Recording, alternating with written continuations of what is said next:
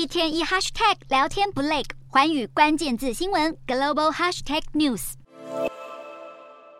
中国政协人大两会正式开幕，彰显习近平稳固权位来到新高点。不过，外界对于哪些科技界的重要人士入选两会成员也高度关注。根据中国官方公布的名单，包含腾讯创办人马化腾、百度董事长李彦宏都调出人大代表名单外，网易执行长丁磊、搜狗执行长王小川也不再是政协委员，取而代之的则是小鹏汽车董事长何小鹏、华虹半导体董事长张素新。还有 AI 晶片开发商寒武纪科技董事长陈天石，似乎意味着中国网络巨头正在慢慢退场。习近平已经将接下来的科技发展重点聚焦在晶片和电动车领域。根据中国胡润研究院的统计，今年两会成员中，身家超过十亿美元的一共有八十一人，其中有三十一位是新加入，而且大多都是来自电动汽车、AI 等新兴产业，再次反映了中国企业影响力的更迭趋势。从留任的人员当中，也可以看出中国政府正在努力扶持国内电动车产业继续向外发展。像是专攻电池生产的宁德时代创办人曾毓群，